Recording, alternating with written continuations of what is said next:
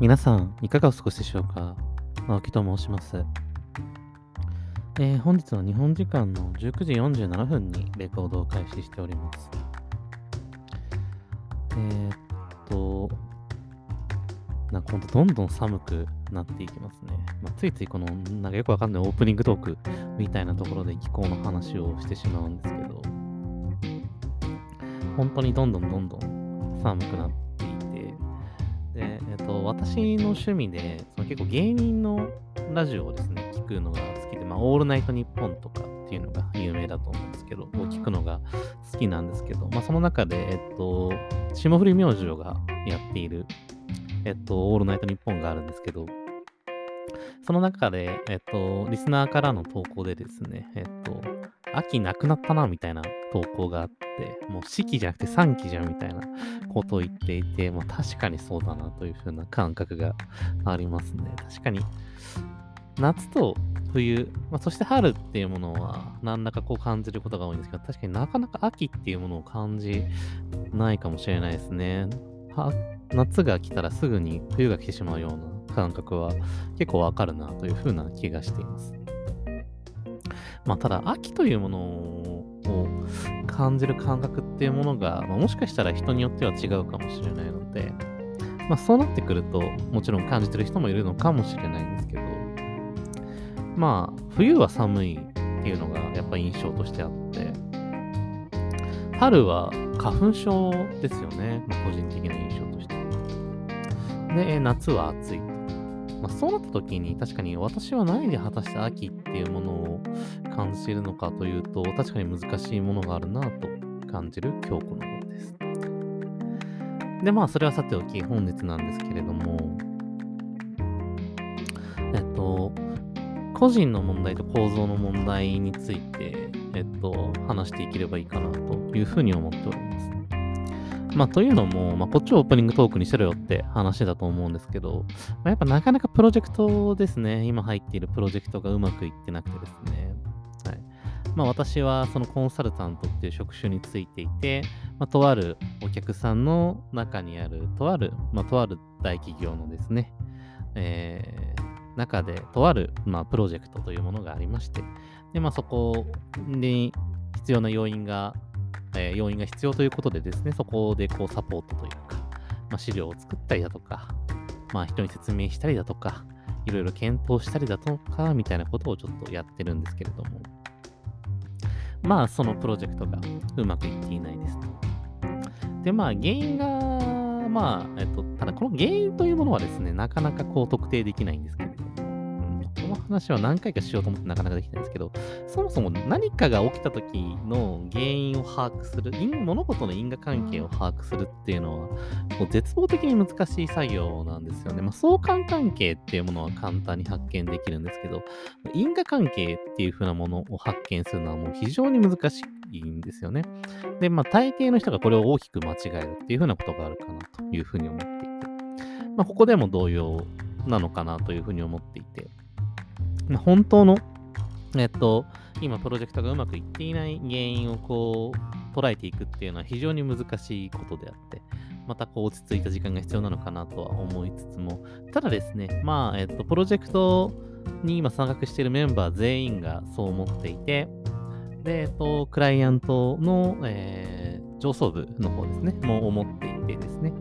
えーまたクライアント自身も思ってることなんですけど、まあ、何が原因かと言われてパッと思いつくのは、やっぱりそのクライアントの、まあ、人の、まあ、お客さん、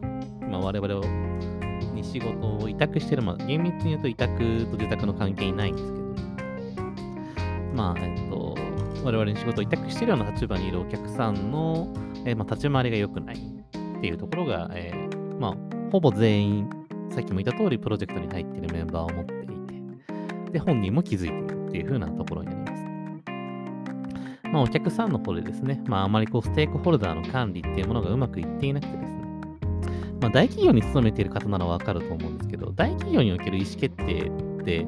すごく重要なのって、やっぱり政治と、えー感情、この2つが非常に重要なんですね。まあ、ポリティックスとエモーション。この2つが、えっ、と、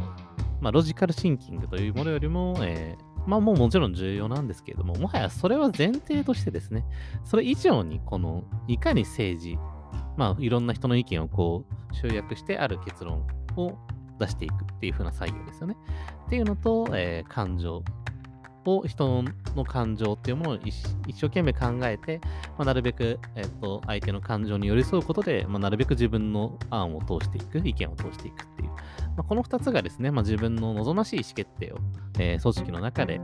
していく上では非常に重要になってくるんですけれども、ま、そこが全くうまくいっていなくて、えーと、しっかりと話を通しておくべきとか、えーと、自分たちの意見に賛同させておかなければいけないステークホルダーっていうものがですね、まあ、全く、えー、こちらを振り向いてくれていない状況で。まあ、で、その原因が、まあ、その大事なステークホルダーとそのお客様の中があまり良くないと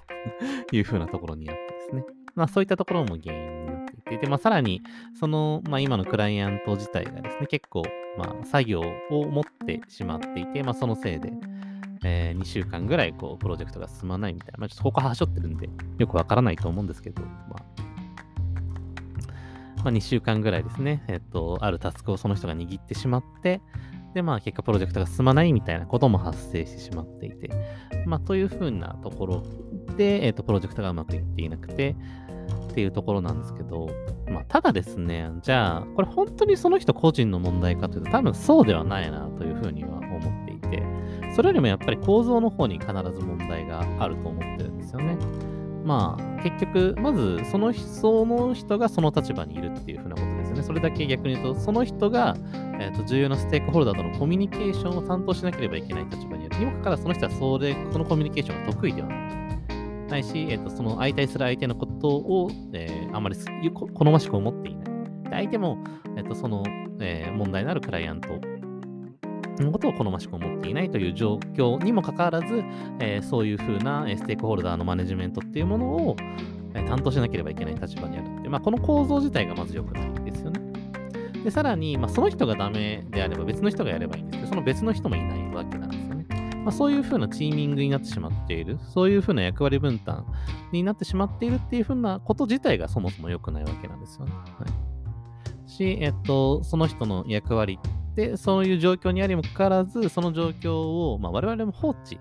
我々、えー、コンサルタントとしてもそれを放置していたわけではなくて、常に、えー、もっとこうした方がいいんじゃないか、ああした方がいいんじゃないかとは言いつつ、結局それは、えーと、エスカレーションを上げてるだけであって、そこから先具体的に、例えばその人を変えるであるとか、その役割を変えるであるとか、別の人にフォローに入ってもらうみたいな動きにうまく入って、ところまで、実際の行動にまで行き着いていなかったっていうところも考えると、ま、純粋に当然我々、えー、コンサルタントの方にも、えー、責任の一端はあるというふうに考えられると思います。まあ、というふうに考えると、まあ、やはり一見して考えると個人の問題に思えても、実はその個人の問題を生み出している構造というものがあるというふうに思ってで。この構造っていうものを解決していかないと、まあ、何も問題は実は解決していなくて、えー、再現性が、再現が、えー同じ問題が再現してしまうというふうなことが起こるのかなというふうに思っています。と、まあ、えー、いうところで、まあ、最近読んだ本の中でですね、えっと、反省させると犯罪者になりますというふうな、えー、本がありまして、えっ、と、で、これを書かれたのが、え、すいません。確認ができてなかったんですけれども、結構その、えっ、と、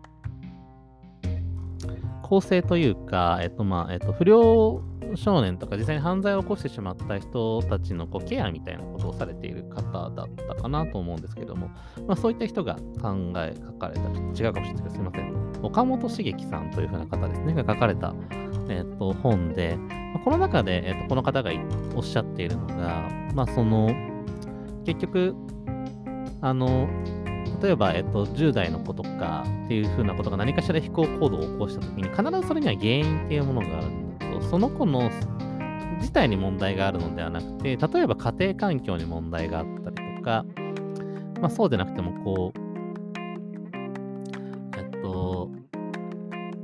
純粋にその学校の環境に問題があるとか、まあ、教師との関係に問題があるとかで、その子以外のところにあの原因っていうものがあって、その子が悪いわけじゃないっていう風な話を、えっと、その本の中でされていたんですね。はい。まあ、えっと、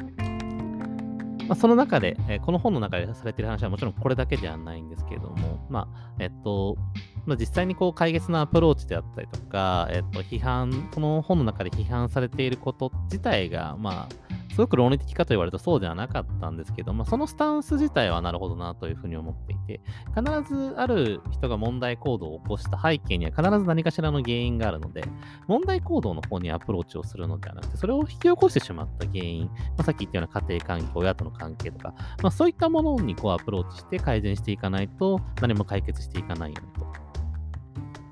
で、むしろ、えっと、本人自体をですね、こう攻めていくことによって、こう構成を流していくと、まあ、それによって、えっと、その人が辛い思いとかっていう風なところを吐き出す場所がなくなってしまいますねと。なので、ただただ上っ面だけのその反省文みたいなものを書かせることによって、それがかえって、えっと、そういった非行してしまうような、えっと、若者の心をさらに追い込んでいってしまっていて、で、それが積み重なることによって、っとその人たちが人に頼ることができなくなってしまっていて、でもその結果として最終的に犯罪とかそういうふうな行動に至ってしまうんだというふうな、えことが書かれていました。で、まあ、これも先ほどの例かと一緒かなと思うんですけども、まあ、個人の問題とか行動を責めてお前が悪いんだとか、お前がもっとしっかりしていればこんな問題は起きなかったんだみたいなことを言ってもですね、まあ、やはり何の解決にもならない。ですよね。それよりもなぜその人がその行動をとってしまったのか、その背景にある構造っていうものは何なのかっていうふうなことを考えないと、結局、えー、と問題は再度起こってしまうし、何度も何度も再現してしまう。まあ、さっき言ったことがあって、まあ、そういうふうな、え、考え方の本だったので、まあ、非常に面白いなと思って読んだというふうなところですので、ぜひ、えーと、皆さんも読んでいただきたいなと思いますですね。で、まあ、これと反対の考えというかま反対ではないんですけど、厳密には。まあ、あのチャップリンの独裁者っていう映画があって、まあ、その中で、まあ、えー、ヒトラーに扮したチャップリンは言うわけですよね。まあ、その、まあ、皆さん安心し、まあ、厳密のその映画の中でこういうセリフではなかったくて、今覚えてないので、違うニュアンスになってしまうんですけれども、まあ、皆さん、民衆に対してですね、皆さん安心してくださいと、まあ、今みたいな辛い状況とか、えっと、不幸の状況っていうものも、まあ、独裁者がいなくなれば、まあ、解決して、また月の未来がやってきますっていうふうなことをチャップリンは言うわけなんですよね。まあ、これは結局、あのー、その時のチャップリンにとっての希望だったのかななんていうふうには思うんですけども、まあ、ただ現実としては、まあ、えっと、ヒトラー、が生み出されたのは、まあ、もちろんヒトラー自身の、まあ、問題とかもあると思うんですけど、結局ヒトラーを生み出す構造があったわけですね。社会的な構造であったり、社会的なルールであったり、まあ、ないし社会的な空気ですね。っていうものがあって、まあ、ヒトラーという風な存在が生み出されて、まあ、あのようなことが起こったっていうところがあって、まあ、やはり、それ自体は、じゃあヒトラーがいなくなったからといって、全て解決するのかといったら、もうそういう構造とかルールが残ってしまう限りは、当然再発する可能性まあ、だからこそ、まあ、そういう反省の上にですね、我々の今生きている民主主義国家、えー、民主主義の体制というものはあるわけなんですけれども。だから一人に対して、えー、強い権力を与えすぎないというふうな、えー、体制になっているわけですね。まあ、で、ちょっと話があっちゃこっちゃ言ってしまったかもしれないんですけど、まあ、結局言いたいこととしては、その、結局人の問題とか何か問題が起きてしまった時にその個人のせいにしても何も解決しなくて同じ事柄が起きてしまうんですよね。から、えっと、何やっぱりそれを生み出している構造っていうものに対してアプローチしていって、そちらを解決していかないと、えー、問題の解決にはつながらないし、えー、っと、再発防止にもつながっていかないっていうふうなところがあるかと思います。ただですね、えっと、まあ、因果関係の話になってしまったんですけれども、でもしたんですけど、ついつい我々は飛びついてしまうんですよね。簡単な、えっ、と、因の方に。因子、簡単な因子に飛びついてしまう。構造、それが起きた、問題起きた構造を考えるよりも、その問題を起こしたのが誰であって、そいつがどうだったのかっていうようなことを考えると簡単なんですよね。だからついつい、えっ、と、我々はそちらの方に飛びついてしまって、本来の、えっと、問題の根本的なところにある構造っていう風なところを無視して、えー、あ、こいつがおかしかったからこういう問題が起きてしまったんだっていう風なことを、に、という端的なですね、結論についつい行きがちっていう風なところがあるのかなという風に思っています。菅さんを辞任させたからといって未来が広がるわけではないですし、っていう風なところがあるのかななんて思う今日この頃です。えー、まあ本日お話ししたかったことは以上となります。まあ、前回でも言ったんですけど、本当に、えーと、気温の変化が激しいので、まあ、えっ、と、もしこれを引かれてる方々ですね、は、あの、ご自身の体調に十分気をつけていただければと思います。はいえー、では本日はこの程度にしておきたいと思います。See you again.